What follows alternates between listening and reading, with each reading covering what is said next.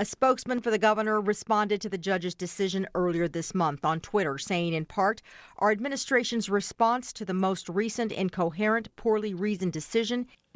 Welcome to the Political Notebook Podcast. I'm Billy Robb. I'm a high school teacher. And I'm Robert Robb, an editorial columnist for the Arizona Republic and Billy's dad. I want to talk about education on this episode, and there are a couple news stories that we'll touch on. First, locally, this week here in Arizona, uh, 26 school districts are asking voters to approve bonds and overrides for additional school spending. And then a few weeks ago, a federal judge made a controversial ruling on Prop 123 that won't immediately impact state education funding, but raises questions uh, for future spending decisions. And I also want to touch on a few points uh, that you made, Dad, in a column recently about uh, non salary related teacher retention ideas. Uh, then we'll finish with a round of Arizona related quickfire questions.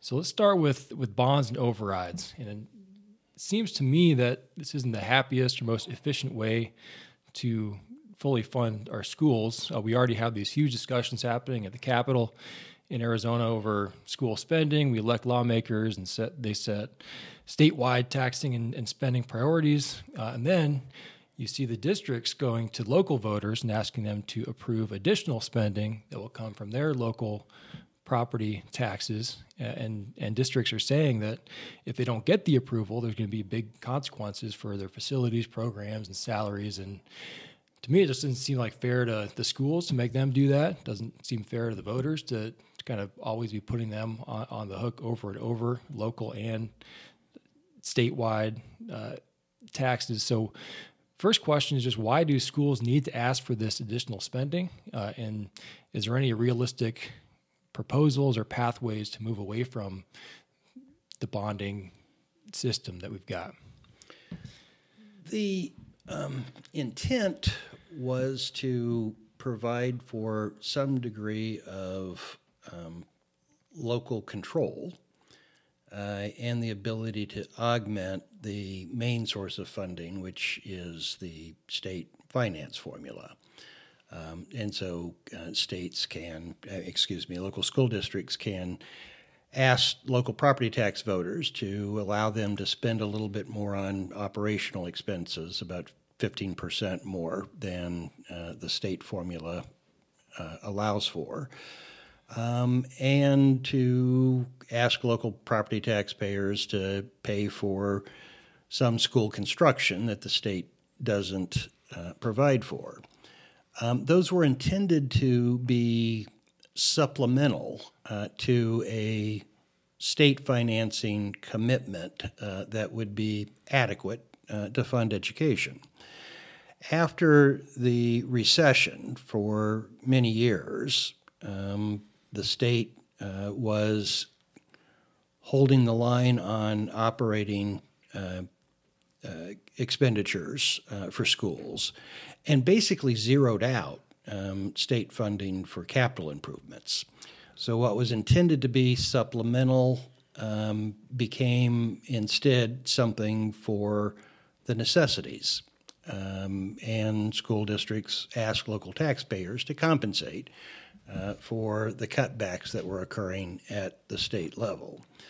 Uh, I believe that the most equitable way to proceed and the one that would be best for students would be to simply move all funding up to the state level and to make it a per pupil grant for all purposes, operational and capital, and have it go to whatever school, um, either uh, district school or charter school that the student and his or her parents uh, choose.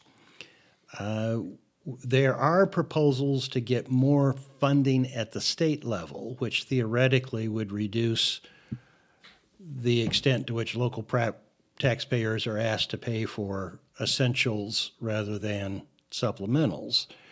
Uh, there really aren't um, any realistic proposals to do what I think is the ultimate solution, which is to take all the funding up to the state level, adequately fund it, and then distribute it on a pure per pupil basis without any opportunity for augmentation at the local level. So if that if if your idea of moving it all to the state were to happen, you would say don't even allow for additional local taxation.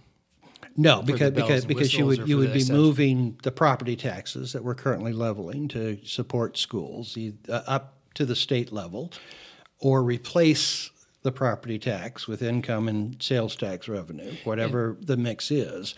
But you can't create uniformity, and you can't make a competitive market work for students uh, if you allow people to fund it outside of that system. And it's also uh, re- results in a reduction in pressure to adequately fund things at the state level. Right, right, right. If if local property taxpayers can be asked to step into the breach. Yeah, and then with with with our open enrollment system, where you can send your kids to any district school, and with a lot of charter schools out there that don't get the benefits of that, you really aren't necessary. I mean, you're making the people that are physically living in that lo- location to fund it with property taxes, but there's no, you know, there's really no. It's not like you're the people there are necessarily sending their kids to that physical yeah, that's a School, very good point. With open enrollment, and I, I forget what the exact figure is, but but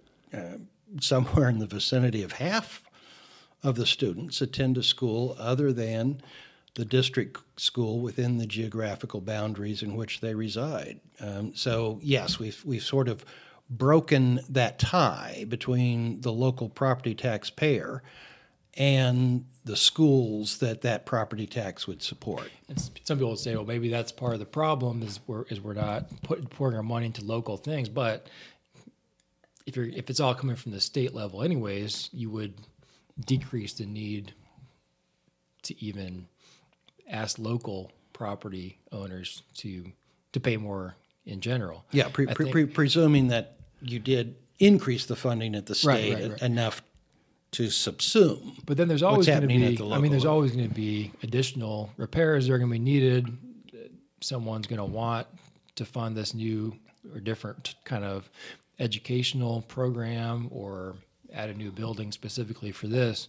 You say there's going to be there would be like a grant system where you have to apply to get those. Well, we, you, we, we currently have that. That was um, what the state used to pay for a- after a nine, 1990s state Supreme Court decision uh, obligating them to um, for major repairs at existing schools and uh, the construction of new schools where there is enrollment growth.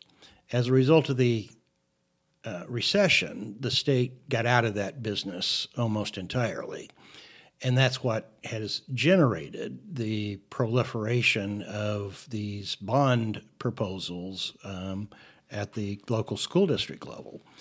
Uh, the state is back in the business of both building new schools and paying for major repairs to existing schools. It used to be done through a formula um, in terms of the major repairs to existing schools. During the recession, the state shifted to a grant program in, in which you do have to apply. The money doesn't flow automatically. Uh, that was sparsely funded to begin with. Uh, the state legislature and the governor have increased fairly substantially the funding available to do that.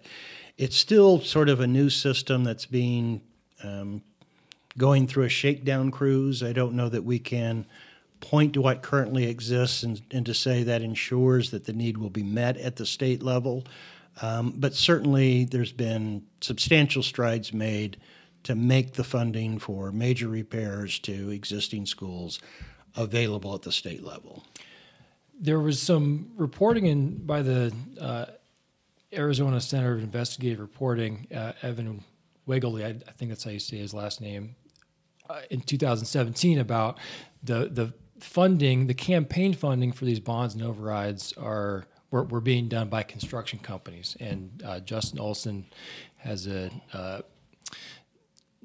new nonprofit about school choice stuff, and he wrote a follow up uh, report sort of confirming that that's still happening. Is that the fact that construction companies are, are footing the bill for these campaigns?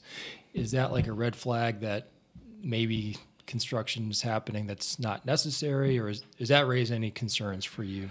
I'm not as alarmed uh, about that as others. Um, people who funding for campaigns come from people who support the idea or believe that they have a business opportunity as a result of it. Uh, it's unsurprising to me that um, most of the funding for um, school district bond elections comes from construction companies. The reporting has also indicated that the companies who provide that funding uh, tend to get the contracts uh, for the building that takes place. Um, that certainly raises an eyebrow, um, but uh, I haven't seen anything that suggests that there's any monkey business going on in the bidding process. Um, and it's unsurprising to me, as I say, that that's where the source of funding would go to create that business opportunity from the standpoint of the construction companies. They still have to be approved by local voters. So you've got the independent judgment of the local voters. And uh, certainly the history of this has been that these things tend to pass, that, that these are opportunities to increase funding for schools that most voters feel favorably disposed towards. The other issue with the funding formula that I think is confusing for people, and I think it gets either intentionally or or accidentally misportrayed, is the fact that uh, if you is, is the disparities between the formula for charter schools and district schools, because if you're just looking at how much the schools get per pupil from the general fund from the state, charter schools are getting more of that. So, so some people say, oh, charter schools are getting more state funding. But if you look at uh, overall, like total taxpayer money, including these local bonds and overrides and like capital expenses, you know, charters don't get any money for building costs and expenses. They just get a, a per pupil sum. But so that so even though charters get less overall funding per pupil, they get more from the general fund, and I think that gets that gets uh, kind of manipulated a lot. I think a lot of people have the impression that charters get get more funding. Is there any? I mean, how would you simplify the formula or make it more understandable? Or is any is there any like legislative um, other than retotal retooling the whole formula? Is there any way to make that more equitable or at least you know you, you more could transparent it, the way in which basic state aid is calculated uh, for school districts is you've got a certain amount per pupil that the state says will get to the school district. You then have a state designated property tax, local property tax. This is separate and apart from the overrides and the bonds we're talking about. This is part of the basic state aid formula. That gets all pooled together. Well, yeah. So, so, so, so you have a a, a legislatively determined uh, property tax. It's called the qualifying tax rate, and so state aid coming from the general fund is the difference between what the overall spending amount is and what is raised from that local property tax. Now, that's called a local property tax, and it's not included in the calculation that you mentioned because that money reduces uh, what uh, the uh, districts get from the state general fund.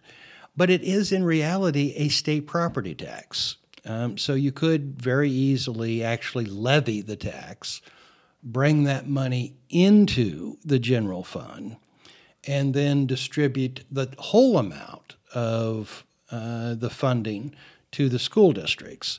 That would greatly reduce the apparent but misleading discrepancy mm-hmm. uh, between uh, what charters get from the general fund and what school districts get from the general fund. Um, again, to me, the ideal answer is to take all the funding up to the state level, not create separate capital and operating, just put it all into one grant that goes to whatever school uh, the uh, student uh, ends up attending. Uh, then that there'd be no question that charters and districts are being funded on an equal basis. And I think it's also uh, worth uh, stating that uh, the proof of who's getting more money under the existing system is that the charters would be delighted um, right, with right. that change, and the school districts would fight it to the death. Yeah, that's a good point. Um, I don't know how that would. I mean, maybe you'd need some compromise with accountability or or something. I mean, how would you compromise to get that? Well, it, it, it, would have to be in the context of getting substantially more funding available for all schools at the state level so that there are no financial or very few financial losers from doing that. If you, if you just took the existing funds, took them all up to the state level, and reallocated them, yeah, yeah. Uh, the traditional districts would get substantially less and charters would get substantially more. So you got to add enough money so you can at least bring the district schools up to where the charters would be under a truly equitable distribution right. system. So let's transition and, and talk about this controversial lawsuit. Just a quick background. So in uh, 2014, the, the state faced a lawsuit over not uh, properly funding the schools and not increasing to match what inflation was going to be. This was in the wake of the financial crisis, and Governor Ducey developed uh, a proposed settlement that would increase the amount of money that the state takes from the uh, land trust that we have uh, to pay for schools. That was called Prop 123. Uh, it was put to the voters. The voters approved it. So we're now drawing a higher percentage from our land trust to pay for schools, uh, and the arrangement uh, set to go until 2025. Um, someone brought a, law, a, lawsuit to the settlement, the Prop 123 settlement, saying the state didn't have the power to change the land draw trust um, because of the way it was established in our um, original, you know, state arrangement with the Constitution. Um, a judge recently, this last month, ruled uh, against the state, saying that we had illegally drawn uh, the increased money from our land trust. Um, and most of the media attention uh, around it and analysis of it was was really generated towards uh, Governor Ducey's response to the ruling because he, he personally attacked the the judge, which came across as kind of like a Trumpy Trumpist reaction. It's kind of the um, the reaction, and um, maybe I'm wrong about this. Maybe people point, you know, call me on social media or give me evidence of, that I'm wrong, but I didn't see a single story in the media that was actually breaking down the substance of the lawsuit and the factual basis of the lawsuit, except for your column that, that you wrote about it. And you wrote an analysis saying that there were factual errors in the ruling and explaining what those errors were. Um, but uh, but but that's that's that's all I saw in terms of the analysis. And you're basically saying Ducey's points were right. So I, I mean, I just saw. Um, I mean, you had a lot of Democrats attacking Ducey for Prop 123 on its like face, even though it had bipartisan support when it passed, and it was passed by the majority of Arizona voters. So, I mean, it just seemed to me that it was dramatized and politicized uh, all across the board on what was you know, on its face, just like a legal decision that's going to have some consequences for us moving forward. Um, so I don't know what's from from your perspective, like right now, cutting out all the all the noise and the accusations and the and the div- divisions that were thrown around. What are some of the most important things people should know about um, the land trust, that ruling, and and what's going to be what's what are the effects from that Prop 123 funding moving forward?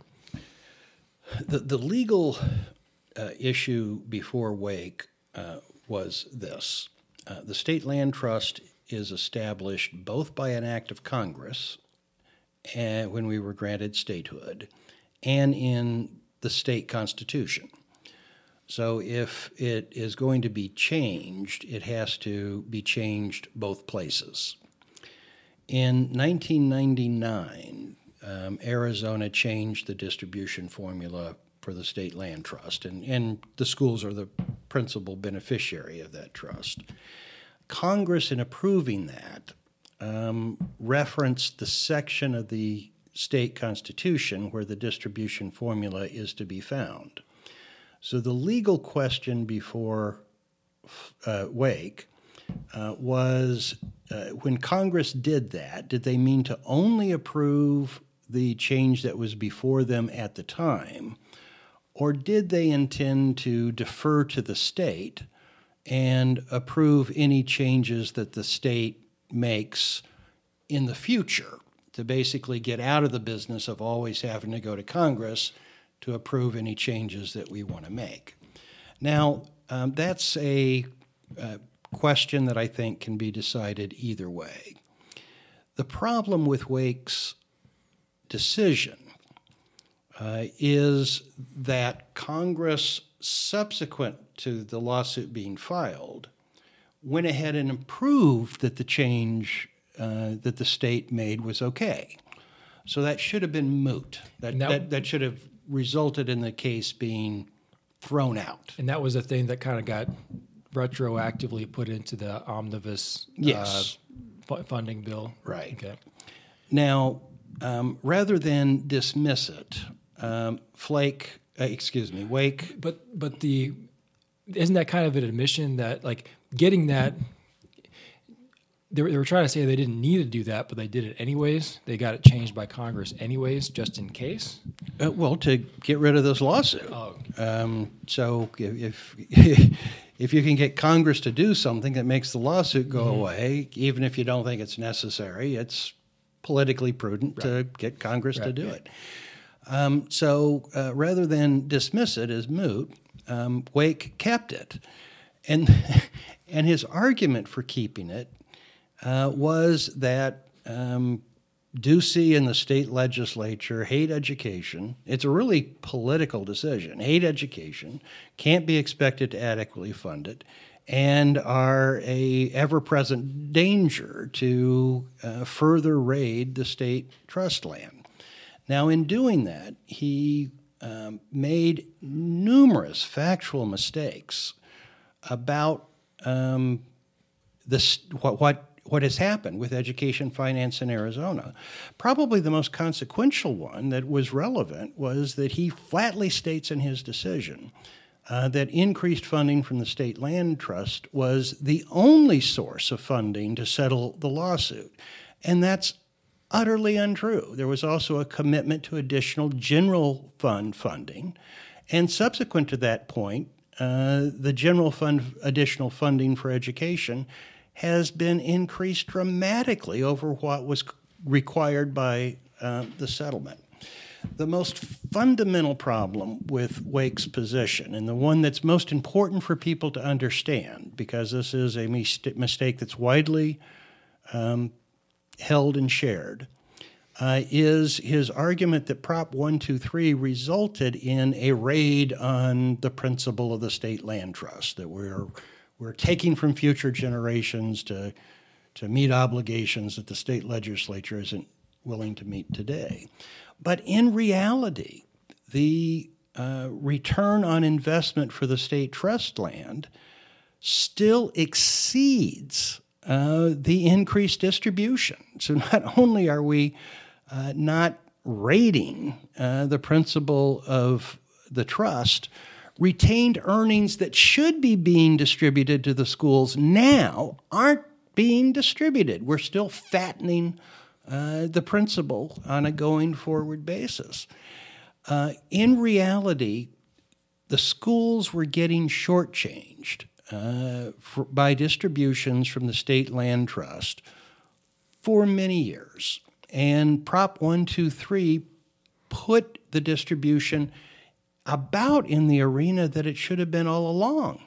Uh, and, and so, uh, to me, that is the most fundamental misunderstanding. And uh, Wake's position has been based upon that fundamental misunderstanding of what's happening with the state land trust. So I don't approve of the language that the governor Yeah. uh, used and the fact that rather than being fact specific, uh, he um, engaged in generalized invective and and and personal in- invective. Um, but the reality is is that um, there are problems with standing. There's problems with failure to accept the mootness.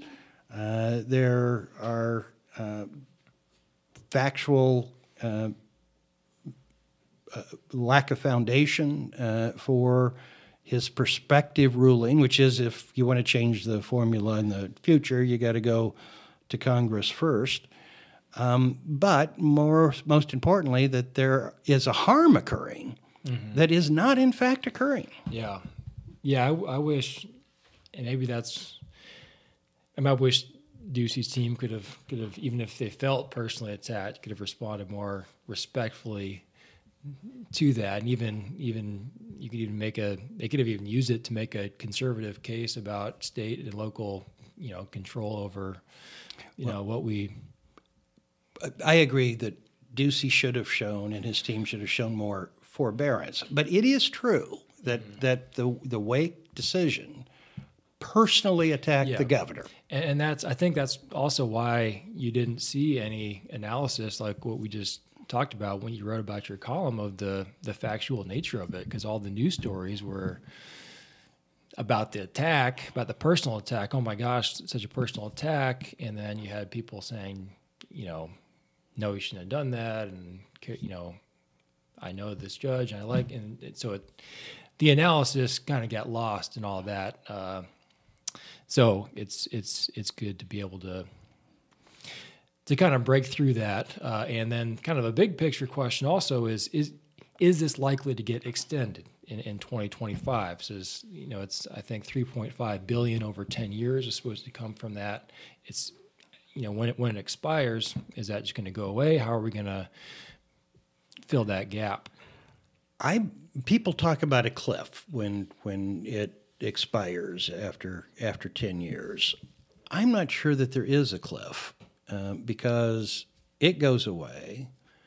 The previous distribution formula, which set it at 2.5 percent, which would be seriously underfunding what schools should be getting in terms of distributions from the trust.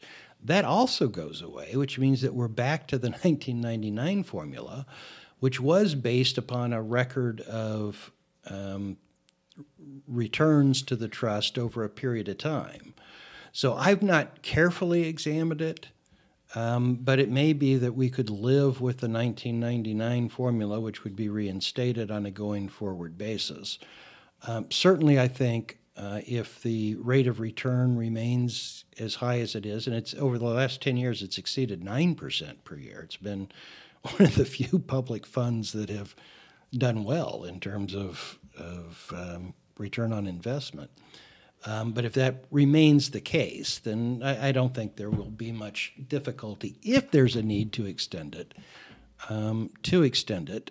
Um, but it may be that we don't face the cliff that everybody's talking about. Yeah. Well, just um, before we get to some some quick fire questions in Arizona, I just wanted to, you know, fund, fund funding is is hugely important, I think, and and educating well, having resources you need, uh, having uh, qualified and competent and, and excellent teaching in the classroom. You, you need to you need to pay for that stuff.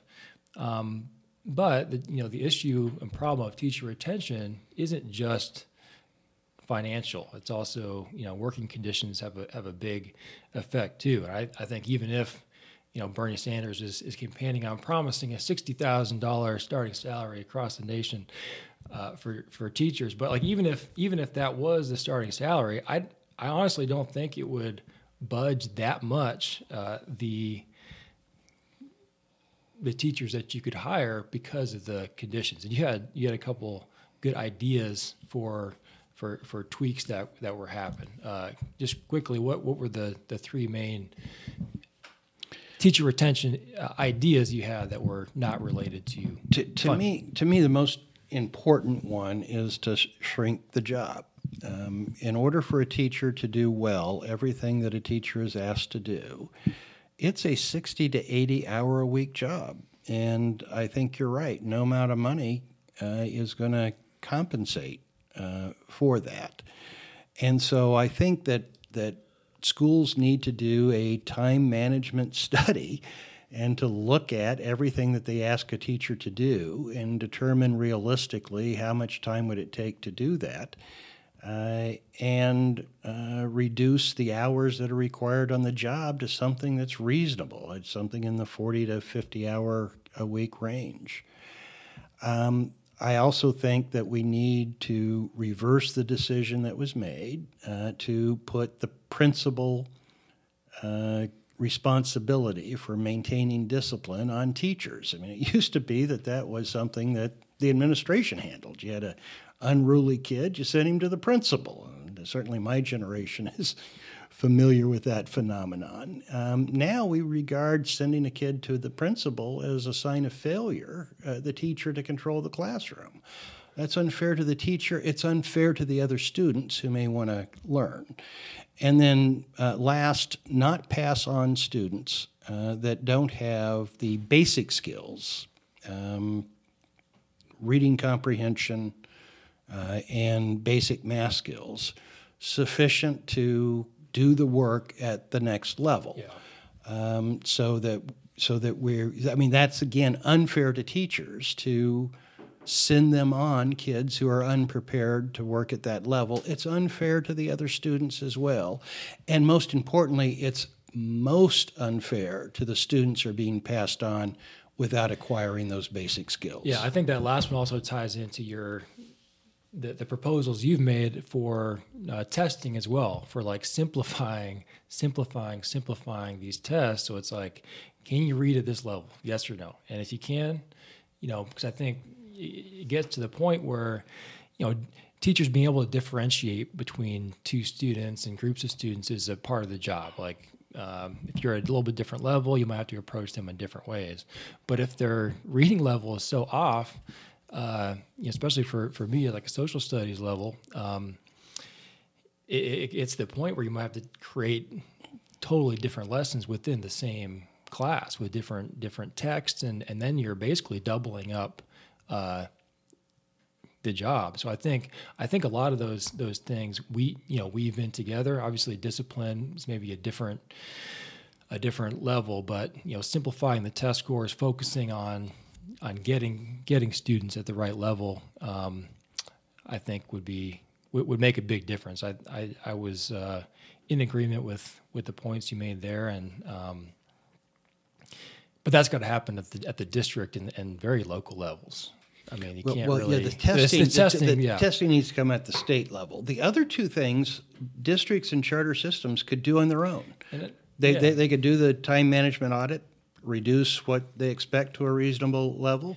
They could again put the emphasis on discipline back uh, at at the administration level. and level. I think a lot of, I mean, just asking teachers what what would help in terms of time management. I mean, there's a wealth of information right there, and and uh, I think teachers often feel like they're you know on the back burner and not even consulted on you know issues that affect them every day. So I think I think even maybe even showing them the res- showing teachers respect and involve them in in in in things like that would would help. Uh, well, certainly teachers would know if, you know if, if you got to get if you got to get rid of 20, 25 hours a week, teachers would be the best ones to ask as to what are you currently doing that we could get rid of. Um, what's the least important thing to you doing your job? So I agree. As part of after you do the time management analysis, yeah. the first place to start in terms of shrinking the job is to consult the existing faculty. So let's go to finish up here Just some quick fire questions. Uh, first, state uh, state lawmakers are kind of aiming at a, a Tucson idea to create. Uh, they want to create a sanctuary city in Tucson. So there's some dispute over that that uh, that initiative that's that's being um, put in place. Do you think you think cities should have uh, the the right to, to become sanctuary cities? And what's your take on the on the state sort of maybe trying to impose their will on cities in Arizona? Um, I, I, don't think that cities should be able to opt out of um, cooperating with the enforcement of federal uh, law. Um, they can. Um, uh, the barrier to that is a state law that's been passed, that's been upheld by um, the U.S. Supreme Court, uh, that requires a degree of cooperation and a and and not simply turning a closed uh, eye, a blind eye to illegal immigration in all circumstances. Second question is about Uber. I was taking an Uber to the airport the other day, and I asked the Uber driver their perspective on this new proposed fee. They are very upset by it. Um, who's bringing this? Who's bringing this uh, tax or fee on on Uber? And um, do you think it'll it'll stick around? Do you think it'll pass?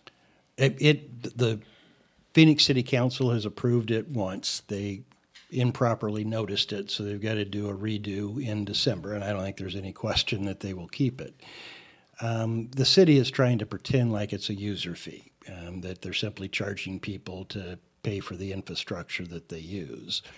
Um, but it's uh, clearly a uh, not a user fee; it's a tax, and it's a tax that's designed to serve liberal ends, and one of them is to disadvantage Uber, Uber drivers um, compared to taxi drivers because taxis who don't create any less wear and tear on airport infrastructure are actually going to be charged less. Both of them are being overcharged because the lion's share of the money is going to go to um, subsidize the operating cost of the SkyTrain and and both the taxis and, and Uber and Lyft drop their uh, passengers off and pick them up at the terminal. I mean, their their their passengers aren't using SkyTrain, so people who don't use SkyTrain are going to be charged for it, and people who don't use it aren't. All right, last question, Phoenix Suns question. Um, I'm a little bit cautious to fully uh, appreciate this new reality where the Suns are good. Suns are four and four and two right now. Um, do you think this early success is gonna is gonna last, maybe even to making the playoffs this year? Um, well, I, I will kick it back to you in terms of the playoff prediction. Um, but I am impressed at the depth of, of the team and have to give um, new general manager James Jones uh, credit. Uh, it seems like they are very deep um, and uh, give uh, Coach Williams credit. They're playing hard. So um, certainly they are now watchable, which is a difference.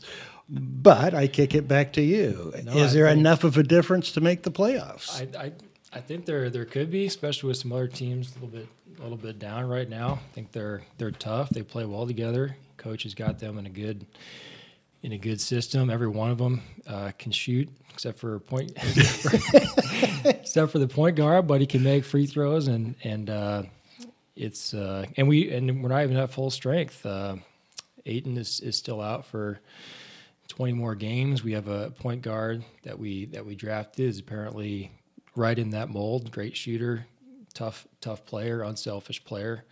That's still that's still waiting to waiting to come back. So optimism uh, all around here for for the Suns. Go Suns! Um, well, thanks everyone for listening to the Political Notebook podcast. You can find us on iTunes, SoundCloud, Stitcher, Overcast, Spotify, or any other podcasting app. Thanks.